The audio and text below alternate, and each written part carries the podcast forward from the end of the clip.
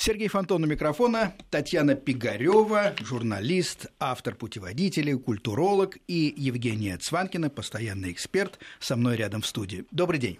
Здравствуйте. Добрый день. Сегодня мы рассказываем о горнолыжных курортах, причем не заезженных, а о необычных курортах.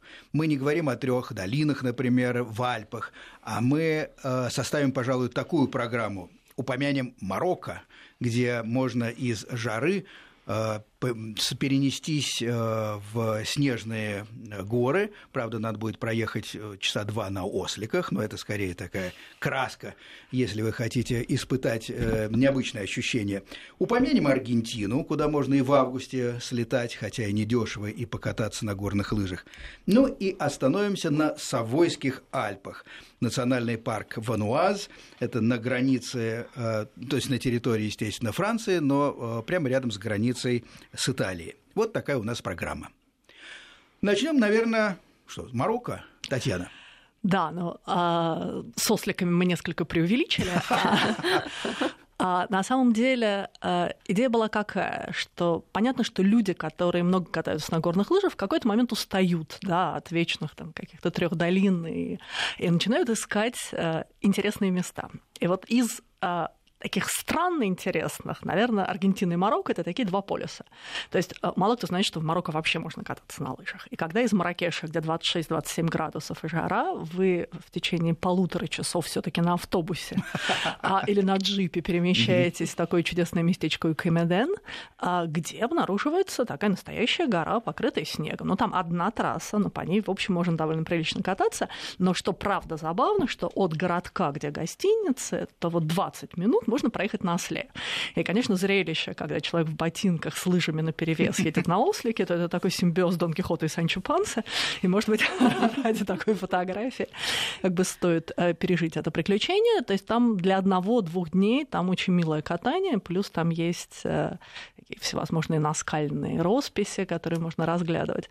Но это такая одна странность. Но, Но... получается, что можно, простите, в, э, в один день и искупаться, и покататься на горных лыжах. Да, да, если конечно. позволит здоровье такие конечно, перепады. Конечно, угу. конечно. И, а, и плюс еще, конечно, дорога, ведущая в Камеден, это такое вот глубинное Марокко, где, если едет, например, большой автобус, то местные жители вылезают на крыши своих мазанок, своих таких костюмах и таким совершенно средневековым взором провожают вот движущиеся кусочки цивилизации в виде автобуса, явно находясь в каком-то совершенно другом измерении. Вот, конечно, такая встреча культуры, это как бы мало где можно обнаружить, кроме как по дороге.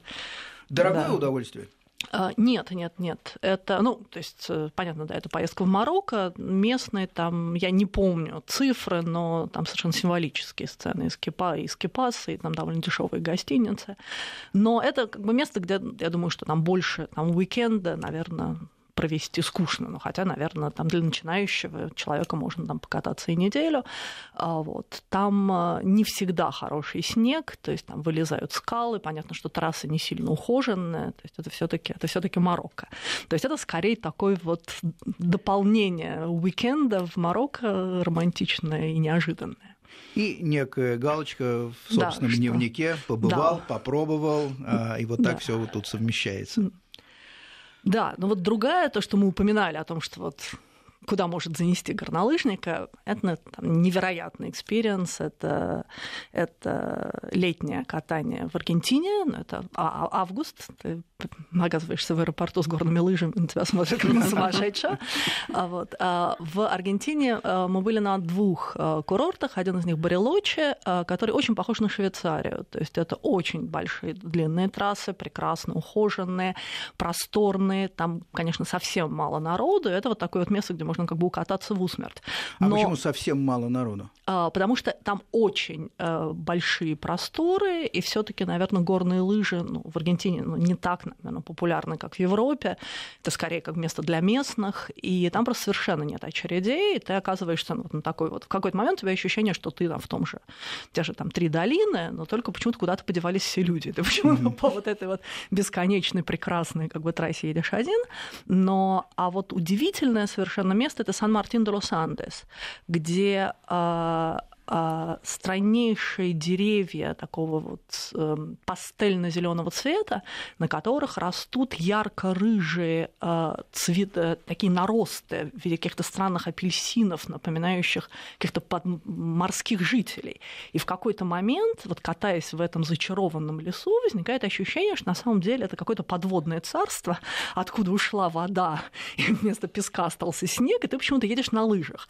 То есть это вот совершенно магическое место. Вот там ты понимаешь, зачем нужно было пересекать континент, чтобы, конечно, испытать совершенно невероятные эмоции. Плюс там очень распространены прогулки на лайках, и а, вот на этих лайках можно заехать в какую-то глубину вот этих зачарованных лесов с совершенно там неведомыми для нас растениями. Лайки вы имеете в виду собаки? Собаки, да, конечно. Да, да. Мы привыкли как-то больше слышать хаски, хаски, хаски, хаски, да, да, да, хаски, но, но да, по да, сути да. это вот собачки да. с да, стоящими нет, хаски, ушками да, и хаски, закрученным да. хвостиком. Да. Они а, в упряжке, mm-hmm. и, и mm-hmm. на них можно куда-то отправиться. Совершенно у меня в голове это не укладывается с Аргентиной, если честно. Абсолютно, да. надо сказать, у меня тоже.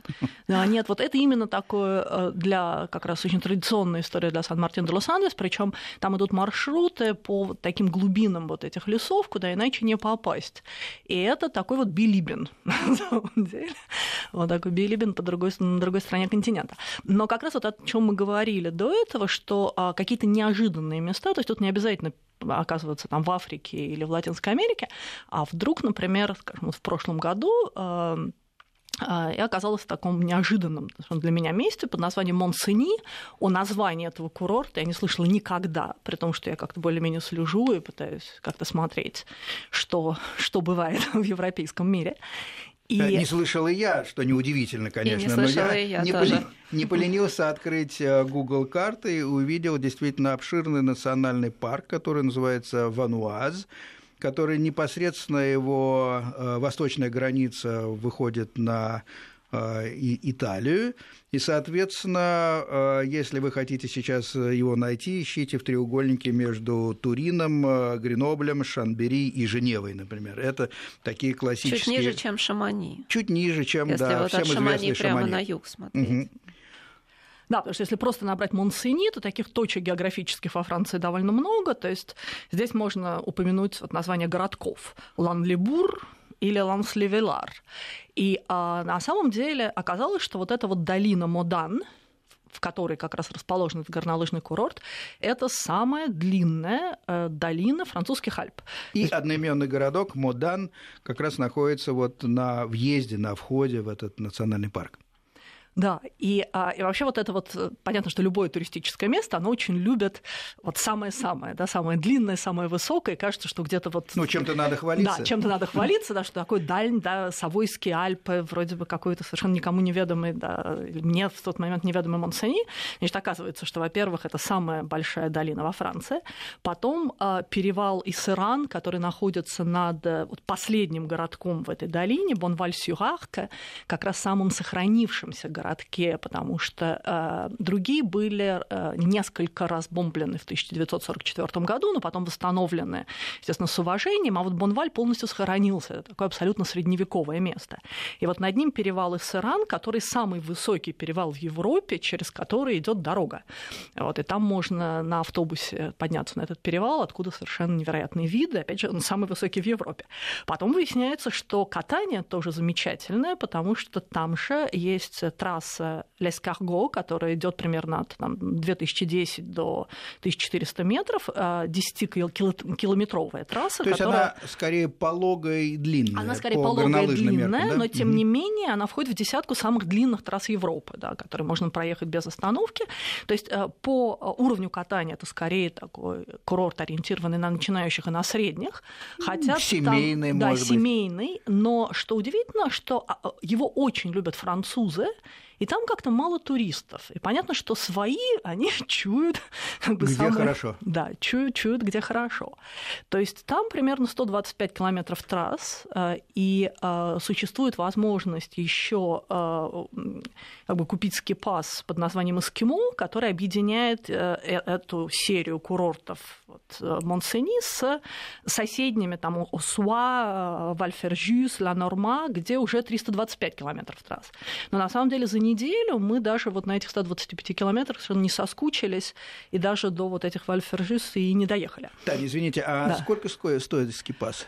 А вот тоже э, логичный да, вопрос, вот зачем забираться в такую глубинку, например. Э, тут есть и фактор экономический, и фактор открытий, о которых мы как бы поговорим чуть позже. Так вот, например, скипас на неделю в Вальсуне стоит 170 евро при том, что, например, в трех долинах 290. И вот это вот как бы разница Недорого, цен, да, я думаю, что она вполне соответствует и разнице цен там, на гостиницы, на еду, потому что это скорее такие э, деревни, которые не ориентированы 100% на туризм. Это деревни, которые продолжают производить сыры, колбаски, пасти стада, вот, но также еще немножечко шьют. И тут уже, да, мы начинаем думать о гастрономической составляющей, если сыры, стада, да. А, значит, можно неплохо да. поесть. Ну да, потому что вот, ну, катание понятно, да, горы, они есть горы, горы замечательные. Еще Кстати вот... говоря, последний, может быть, уточняющий mm-hmm. вопрос про катание. А, мы же привыкли разделять там черные трассы, самые крутые. Вы упомянули самую длинную и, и судя по перепаду высот, э, достаточно пологую, пологую да. трассу. А покруче есть что-то? Да, там есть одна такая большая черная трасса, есть черные фрагменты, и также хороший э, а, э, для фристайлеров, не знаю, какие-то параллельные, угу. параллельные трассы, а, вот, но, в общем, там вся гамма представлена. И э, также есть вертолетное катание, в общем, все, что можно найти в горах. То есть в этот момент я, пожалуй, объявлю телефон 495-232-1559, телефон э, прямого эфира к нам в студию.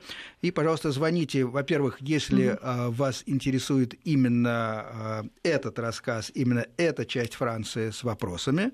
И второе, если все таки кому-то из вас довелось побывать в этом уголке Франции, пожалуйста, тоже поделитесь впечатлениями. Э, и э, расскажите mm-hmm. о своем опыте. Но держу пари, что никто из побывавших не позвонит, потому что таких, наверное, очень мало, кстати говоря. Там слышна русская речь вообще? Вообще, вообще никак. Я пыталась mm-hmm. найти в русском интернете, на каких-то лыжных сайтах было несколько упоминаний, но там, по-моему, на одном, на главном, там, Скиру, было, по-моему, четыре отзыва, таких очень хороших, но именно вот случайно вдруг оказались и и а, вообще место, оно как горнолыжный курорт возникло довольно поздно, в 1967 году, только вот три а, городка, вот эти вот Лан-Лебур, Лан-Левилар и Терминьон, которые расположены в этой долине. И соединены дорогой. Да, да, и соединены дорогой. Там еще есть другие городки, в которых тоже есть маленькие гостиницы. Люди живут и постоянно курсирует один автобус бесплатный, который их соединяет, и поэтому забавно, как деревни поделили. Например, в одной деревушке, вот мы жили в Лан-Левилар, Краснодар, там э, бассейн, большой спортивный комплекс. Естественно, другие деревни не строят, какой смысл? Ты сел ну, на да. автобус, проехал 5 минут. Там в Лунлибур, наоборот, там гигантский стадион для роллеров, э, скейтеров э, и прочего значит, такого молодежного развлечения.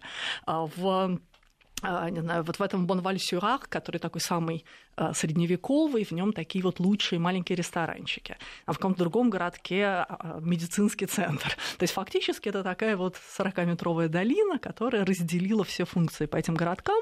И вот они как раз в курорт э, Монсени объединили в 67-м, а до этого это было место для легочных болезней.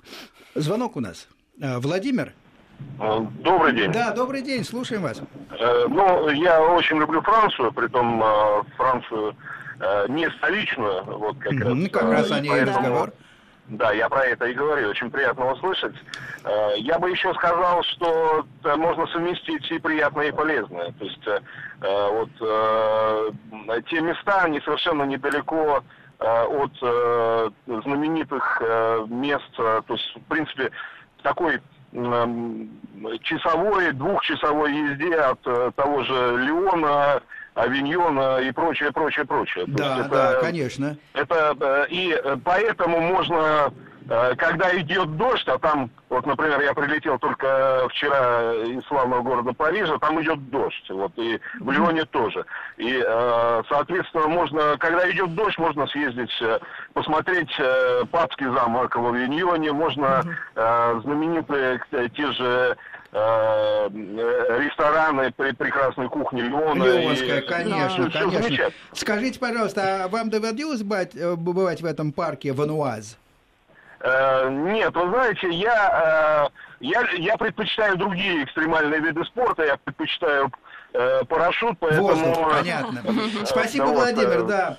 Э, Жень, вы поднимали Давайте, э, да, я тогда еще добавлю, что э, если, скажем, совсем уж не погода и на целый день куда-то уехать, можно съездить в городок Анси, вообще один из красивейших Анси, городов, городов Франции. Там, наверное, я сейчас глянула 150 километров, часа два пути. Ну, это на, на границе Венеция. практически ну, с Женевой, да, да угу. там вода, домики стоят практически на, на, на канале. Очень приятный действительно Такой город с очень хорошей прямо кухней. город, да. А, но... Но еще интересно, что и там внутри можно найти невероятные вещи. Не уезжая далеко. Не уезжая далеко, что тоже совершенно не ожидаешь.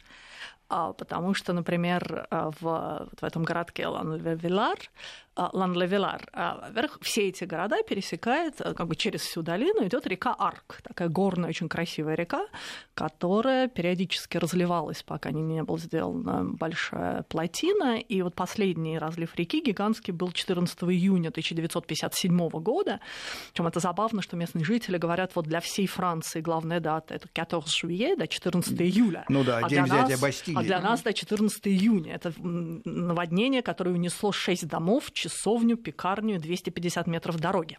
При этом об этом есть мемориальные доски, и тоже ты понимаешь, вот как какие-то такие маленькие факты как бы в деревне становятся как-то крайне важны. После этого они перестроили, сделали плотину, ряд мостов там теперь надувные, очень забавные по архитектуре. Это такой надувной мост, на который накладывается уже потом деревянная структура, на всякий случай, если вдруг арк снова выйдет из берегов. И а, и в этом, например, городке маленькая церковь, которая поначалу, ну, церковь-церковь. Но понятно, вот закон путешественника, да, то есть в любую церковь, а, нужно войти, б, внимательно посмотреть на бумажечки, Таня, висящие одну на стенах. А, у нас Андрей на связи. Потом продолжим рассказ про церковь. Да. Андрей, добрый день. Добрый. А, скажите, вам доводилось э, бывать в этих краях во Франции? Да, мы там были два раза, в общем-то, у меня просто две сестры живут во Франции, и Мгм. мы периодически к ним ездим, да.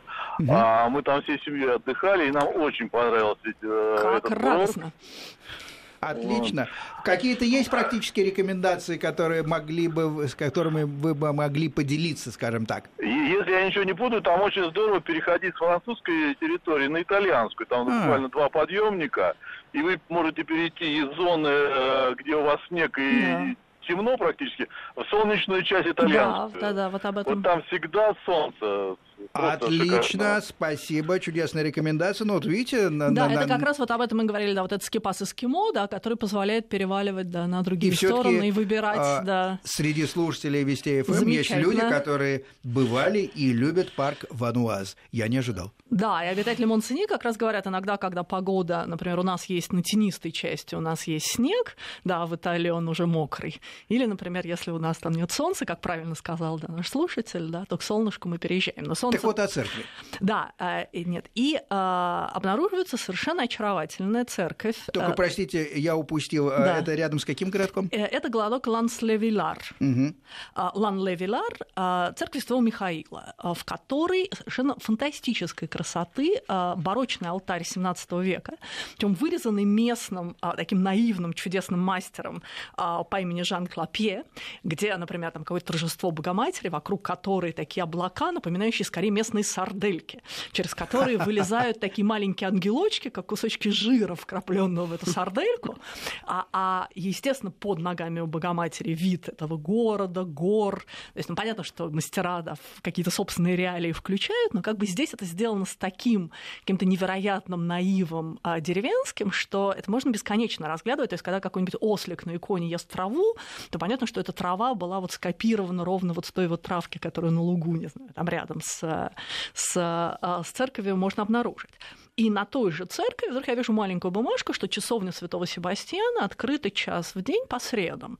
И я понимаю, что вот есть возможность завтра в нее э, войти.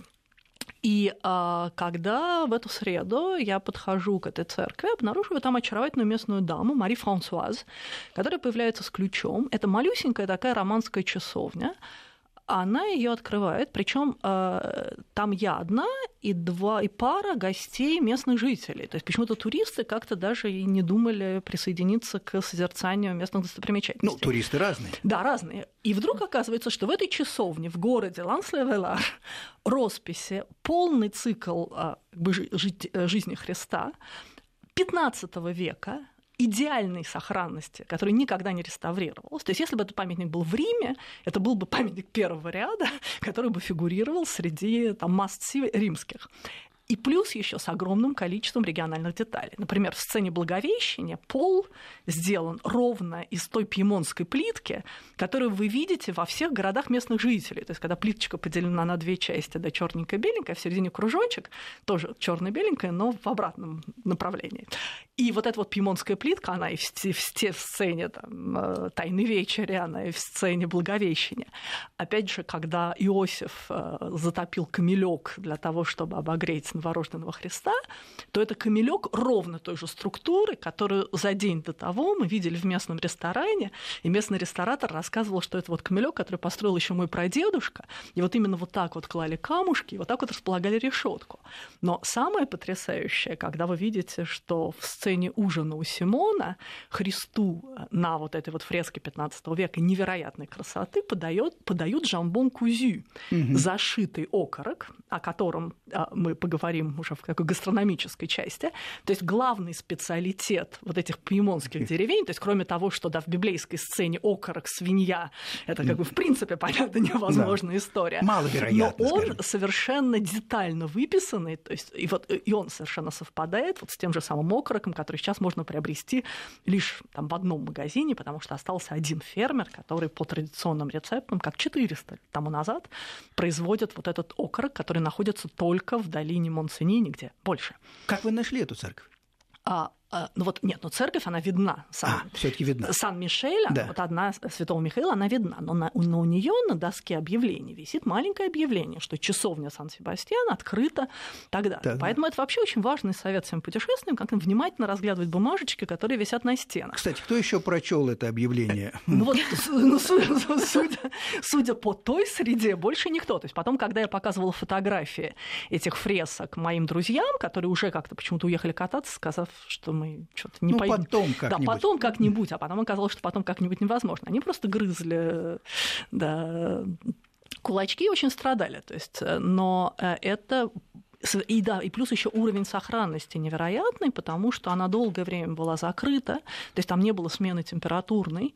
И потом еще вдобавок, кроме вот этого христологического цикла, совершенно детального, прекрасно написанного, все-таки 15 век, туда были перенесены, перенесен еще алтарь святого Себастьяна, тоже того же века, который у себя в домовой церкви некий местный житель Себастьян построил после того, как большая часть деревни померла от чумы, а он нет, и звали его Себастьян.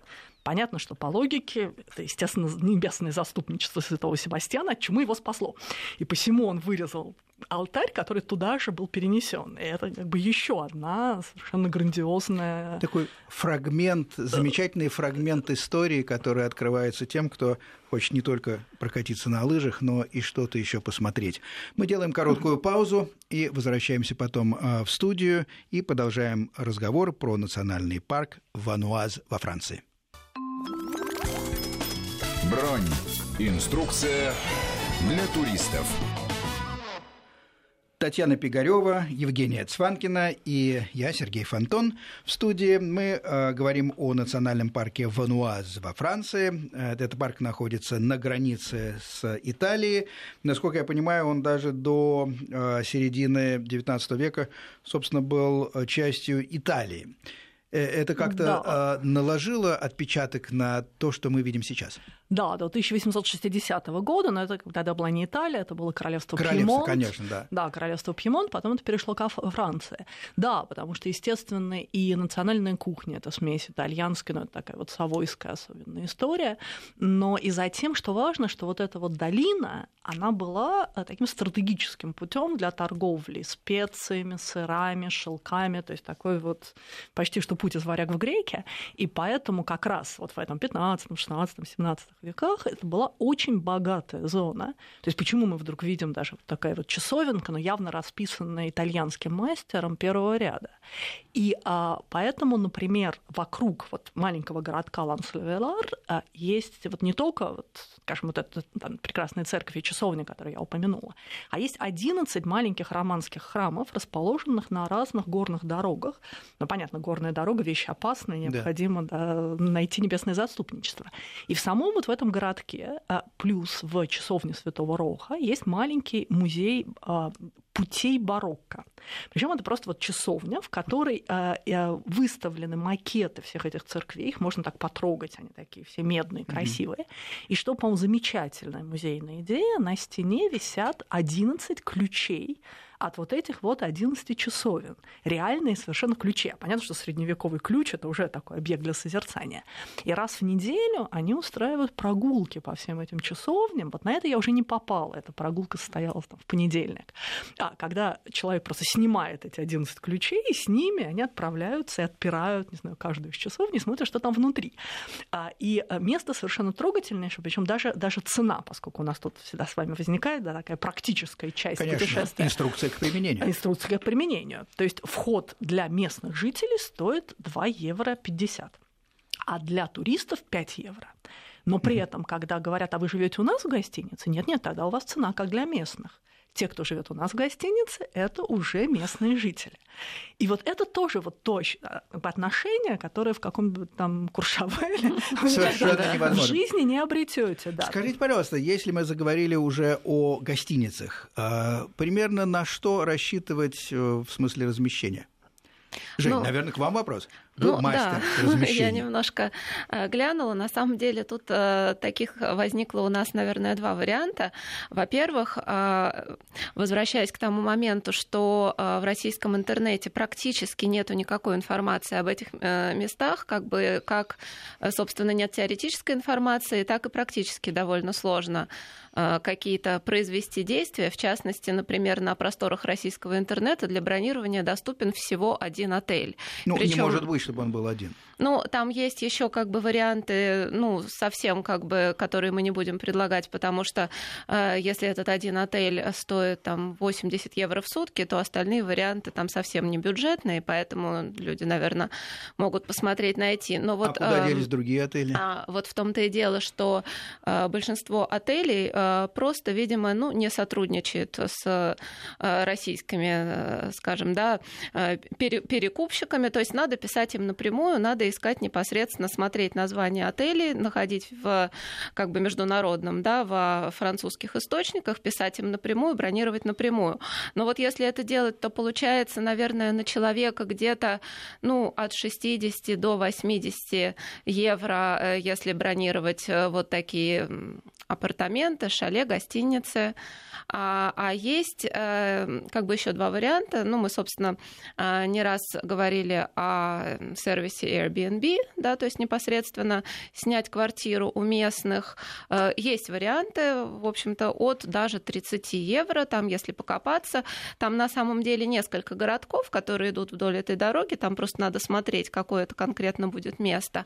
А если смотреть на непосредственно Мадан, то там можно даже по каучсерфингу не раз, не раз нами упоминаемому просто поселиться бесплатно, но тут надо как бы учитывать, что 28 километров вам надо будет ехать, поэтому надо будет арендовать машину или все время ездить на автобусах. Ну да, но... Модан находится угу. на, на краю самого На самом этого въезде, парка, да, да, в парк.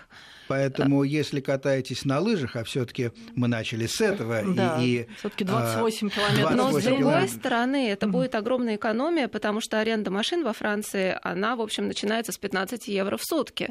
И если вы живете бесплатно, то сопоставьте, если у вас все-таки там бюджет важен. И если вы еще да, не одни. И если вы еще и не одни, mm-hmm. то заплатить за машину и, скажем, ну, 40 минут ехать до, там, скажем, да, какой-то точки катания, плюс у вас вас машина, вы просто поедете, вы посмотрите вот массу красивейших мест, о которых Татьяна рассказывает, и вы будете абсолютно мобильны. Это, в общем, тоже плюс достаточно себе. Поэтому, ну, просто как вариант. Да, нет, ну и плюс еще, насколько я понимаю, вот этот э, чартер бесплатный, который соединяет все эти деревни, по-моему, он идет, если я не ошибаюсь, как раз от Мадан.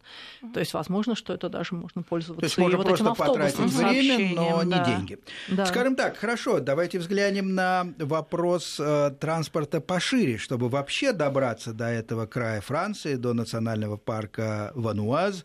Э, что вы посоветуете? Ведь у нас э, на севере Женева, например, на востоке Турин, а, а, нет, на востоке, конечно, у нас Шамбери и Гренобль, а на, на, на а, ну да, и Турин. На севере Женева, да. на... Я запутался в сторонах справа, света. Справа на западе, да, Турин, Э, там дальше То еще Милан есть, на и самом Гренобль деле. из французских Гренобль есть на недалеко. востоке, Леон Да. на востоке и Париж сильно на севере. Окей, в общем... Да, вот мы а, ехали из Парижа, то есть это 700 километров, но на ТЖВ это 4 часа. И билет стоил 70, по-моему, 5 евро. Но Ну. это э, такой самый дешевый, то есть мы его довольно заранее купили, потом, когда уже там еще друзья, которые присоединились, смотрели позже, там уже где-то было 110. Но это, в общем, 4 часа прямо из Парижа. Но я, Я- думаю, что есть и Знаете, более чего удобные еще варианты. Посоветую? Присмотритесь к вариантам э, через Женеву, потому что именно зимой Женева является таким перевалочным пунктом по всем горнолыжным направлениям. Через нее летают очень многие линии, и там можно здорово сэкономить на билетах, и, соответственно, тогда на поезде приехать просто от Женевы э, до того же Мудана. Хорошо. Да. О, Да, ну вот забавно, да, вот это вот ощущение такого перевалочного пункта, да, то есть там со всех сторон можно до этой Модан добраться, и вообще она такая важная стратегическая трасса, и на самом деле она такая исторически важная стратегическая трасса, потому что первое, например, что меня потрясло, когда мы въехали туда из Модан, что повсюду стояли слоны. Хм. А, Первый слон я решила, ну там для детей, потом был второй, третий, потом уже был слон вместе с каким-то воином. А, так вот оказалось, что именно там а, Ганнибал переходил через Альпы. Пунические войны. Пунические войны, вот эта знаменитая история, когда в 2019 году Ганнибал, мы знаем, что он переходил через Альпы со слонами, но мы не знаем где. И в последнее время было много исследований, и вроде бы историки сходятся к тому, что это все происходило на вот таком перевале Клопье, это около города Браман, который, собственно, первый город уже вот горнолыжной зоны после Мадана, следующий. И вот в этом Браманте как раз стоит памятник гигантскому слону и Ганнибалу рядом, который там машет куда-то в сторону Европы а, своим мечом. И, а, В сторону Рима он ну да, в махал. сторону, да, да, да. И, а, и а, такой английский исследователь Леви Стрэфорд, а, он изучал, а, не удалось найти никаких археологических, то есть там скелетов слонов или каких-то а, вооружений Ганнибала обретести не удалось, но есть записи историков, и он проанализировал пейзажи упоминаемые в исторических свидетельствах той эпохи, и доказал, что вот они совпадают с пейзажами гор именно вот на этом Коль-Клопье, что придает тоже этому месту какое-то особое ощущение. Витает То есть, дух когда ты, войн. да, и когда ты катаешься в этих горах, иногда там оказываешься на какой-нибудь такой черной трассе, и вдруг представляешь, а каково да, там было вместе со слонами. Вот. И и еще из вот таких как бы, дополнительных историй к катанию, там потрясающей красоты озеро Белькомп, ну вообще горные озера, они всегда добавляют романтики катанию, поскольку это а, потенциально сменный пейзаж, потому что в один день ты приезжаешь к этому озеру, оно все покрыто туманом, и такое ощущение, что просто можешь оттолкнуться, да, и вот прям вот в этот туман въехать, и лучше этого не делать, потому что под тобой там будет 50 метров. В какой-то момент, наоборот, это совершенно открытое озеро, и один день мы видели эм, просто спектакль, как э, было озеро открыто, и в него вползал дракон тумана. То есть такой совершенно как змея, который постепенно вот полз по всем горным извивам, заполнял это озеро, и вообще там невозможно было кататься, а просто все сели, два часа смотрели на это кино, которое природа нам показывала. А я, Возвращаю кстати, вас на землю. Хорошо, мы покатались, э, мы заглянули в часовню, э, мы подумали о Ганнибале, и, в общем-то, наступило время обеда. Да, это тоже вот э, обед, да, понятно, есть рестораны, и есть, что очень важно, тоже для маленьких местечек, это местный рынок. А, например, в Лонславелам происходит тоже по среда такой у нас ключевой день. То есть, когда Простите, у нас короткая пауза, информация о погоде, и вернемся обратно в студию. Бронь. Инструкция для туристов. Французский национальный парк Вануаз, отличное горнолыжное катание, семейное, скажем так, э, возможность прикоснуться к истории, посмотреть фрески замечательные. И э, моя любимая тема э, все-таки кухня.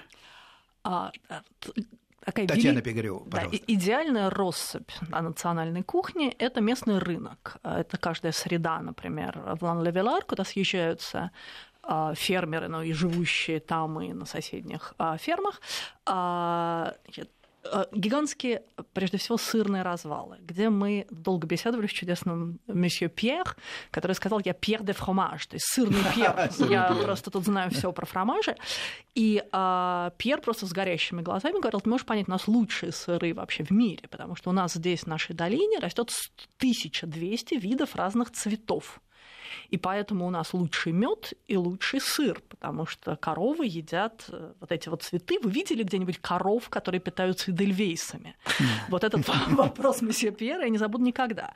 И он, э, соответственно, раскладывает там какой-нибудь чудесный бафор, например, из самых э, благородных вареных прессованных таких полутвердых сыров и а, рядом а, блюдо терминьон – это сыр, который можно, например, там, скажем, в Париже купить только в Фошон, там просто в лучшем магазине, потому что это а, такой синий заплесневелый сыр. Но Пьер тут же говорит, он особый, мы не вводим плесень под корочку она сама пролезает через корочку. Поэтому есть ряд сыров, где плесень есть внутри, а где нет.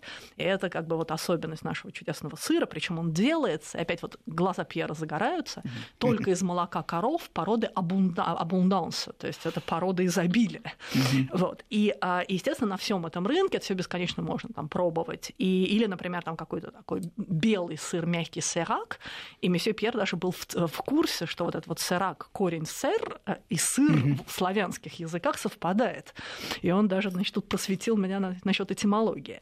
И, а, и к вопросу о ценах я потом отправила кого-то в Париж из друзей зайти в Фошон и спросить, сколько стоит блюдо де терминьон. Я уже не помню вот саму цену, но в Фошоне он стоил в три с половиной раза дороже, естественно, чем на рынке вот в этом вот прекрасном Ланславелар.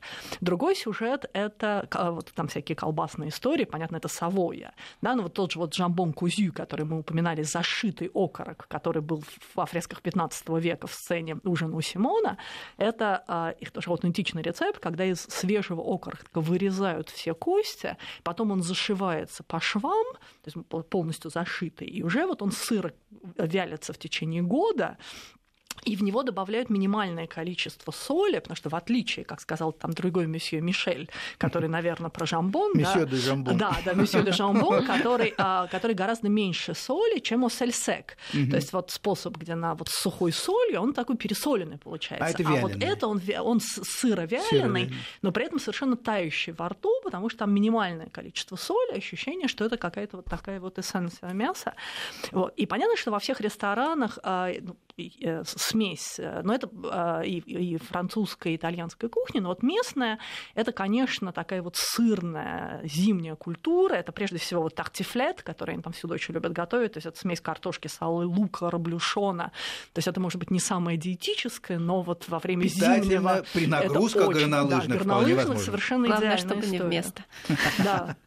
Главное, чтобы не вместо, да. И вот это вот, конечно, конечно, такая абсолютная аутентичность, потому что и они до сих пор говорят, то есть, что важно, что это вот, скажем, там в этом вот городке там, Ланлебур, в нем там 637 жителей, и из них большая часть до сих пор прежде всего занимается животноводством и сельским хозяйством. То есть это вот не вот эти вот мертвые места, которые уже превратились чисто в такую туристическую фабрику. То есть 150 семей из этой долины до сих пор на лето перемещаются на пастбище вместе со своими стадами. Вот, и это сохраняется, эта вот кустарная культура еды. И вот, конечно, на рынке, когда ты можешь еще с этими людьми там это все пробовать и беседовать, это, конечно, просто вот ради вот этого рыночного дня просто можно было туда приехать, туда даже, даже Кстати даже говоря, практический вопрос. А, беседовать, обсуждать, это все, конечно, приятно. И, Таня, я не сомневаюсь, что вы хорошо владеете французским. Но, в принципе, если туда попадают люди без французского, есть шансы хоть что-то понять? Да, нет, ну, на английском, ну, там все там турофисы, люди, связанные все таки с э, туристической индустрией, естественно, все говорят по-английски. Вот эти даже фермеры, там подходили какие-то иностранцы, и они как-то на базовом английском тоже с ними вполне объяснялись. Улучшается То ситуация, я потому думаю, что, улучшается, каких-нибудь да. 10-15 э, лет назад э, французы, ну не в обиду им будет сказано, очень туго не говорили очень на они других любят языках. иностранные Да, языки, да, да, да. даже в Париже не все. Ну, с другой стороны, призыв к нам, ко всем, а давайте выучим французский, да. Я вот тоже подумала, что эти таблички же, нап- например, там э, висят тоже, небось, на французском языке, там в какой день там что открыто, и, наверное, Да. многие туристы тоже из-за этого не все поймут. ну, сейчас у всех есть Google переводчики, технологии нам помогают. Нет, про Ну. таблички, да, потому что еще, конечно, то, что очень радует, что во всех таких городках, ну, когда истории нет никакой, да, поэтому любой факт истории, да, вот там про, про наводнение, о котором я рассказывала раньше, это сделана какая-то прекрасная табличка с старинными фотографиями. И вот по всему городу висят вот такие вот исторические старые фотографии. Например, около школы, это тоже такой центр города, это такая школьная площадь, мощенная камнем, а, где вот на этой табличке написано, что дети в нашей школе учатся не как все французы, а с 30 сентября по 14 июля. Их график сдвинут на месяц позже, чтобы они могли помогать родителям в сельскохозяйственном процессе.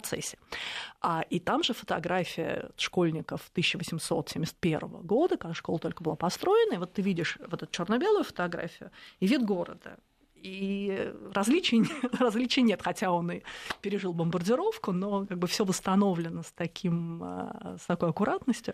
И вот это тоже э, очень приятное ощущение. Вот люди, которые холят и лелеют мелочи, и ты от них учишься тоже относиться к ним. Ну, вот, да, Великая Французская революция, да, и разлив реки Арк. И понимаешь, что для кого-то это, в общем, вещи, стоящие на одной уровне. Что можно привести в качестве сувениров?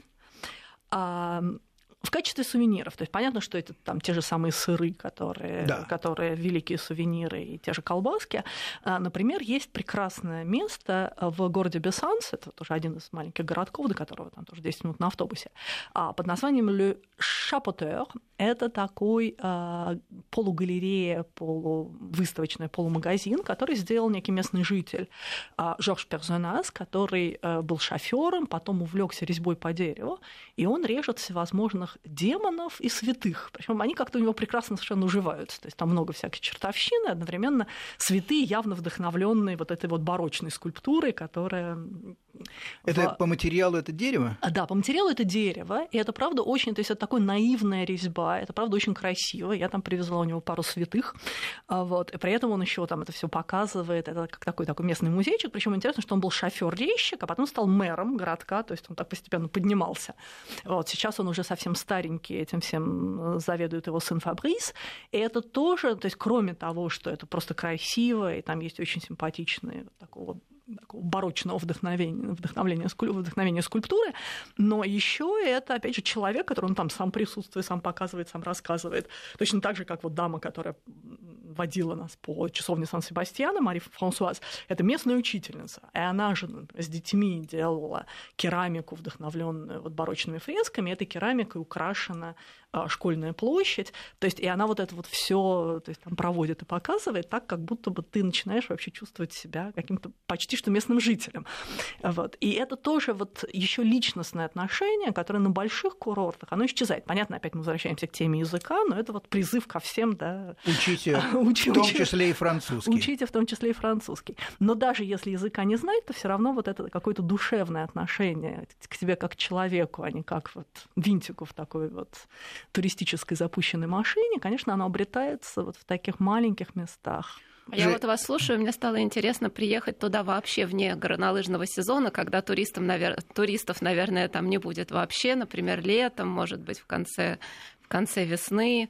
И вот это вот озеро, я тоже так посмотрела, просто волшебно выглядит среди зелени тоже. Мне кажется, так приехать туда от всего оторваться, немножко повариться в местной культуре в какое-нибудь такое теплое время года тоже будет приятно. Помочь фермерам с э, Ну, сельскохозяйственными работами. Блюдо терминьон, да, там по, повыделывать. Да, нет, там есть, э, они всячески рекламируют велосипедные маршруты, у них тоже есть повод э, там, вот этому миру барокко, да, лет- летние проложенные да, велосипедные маршруты и, и пешие тропы. Нет, ну, в общем, как всякие горы, да, они существуют круглый год. Ну, поскольку, э, несмотря на свою э, древнюю историю, э, пунические войны только сейчас там всплыли на поверхность, наверное, можно ожидать и появления какого-нибудь музея пунических войн, помимо просто скульптур слонов, которые неожиданно там появляются. Соответственно, Ну, ну, ну что, друзья, замечательный уголок, э, национальный парк Вануаз. Э, мы мысленно побывали в нескольких городках, которые разбросаны, э, судя по гугловской карте, я-то сужу по ней, на расстоянии там 5, 10, 12 километров друг от друга. Mm-hmm. Ходит между ними бесплатный автобус, поэтому можно прекрасно покататься на лыжах, можно что-то узнать э, для тех, кто все-таки интересуется не только мышцами, но и головой, что-то по, про историю, да. искусство, посмотреть фрески и, наверное, почувствовать себя первооткрывателем в таком хорошем Абсолютно. туристическом смысле. Ну вот, вот этот вот городок, который последний, наоборот, в этой долине, Бонваль-Сюрах, который вообще не разбомбили в 1944 году, который вот такая вот каменная деревня, в котором остались каменные тротуары, дома, покрытые сланцем, и там просто ощущение, что вы переноситесь совершенно в средние века. А может быть, кому-то и придет в голову вообще купить э, старую ферму, например. Прекрасная идея. И приезжать туда отдыхать. На этом, друзья, мы сегодня заканчиваем программу. Спасибо моим э, собеседницам Татьяне Пигаревой и Евгении Цванкиной. До свидания. До свидания.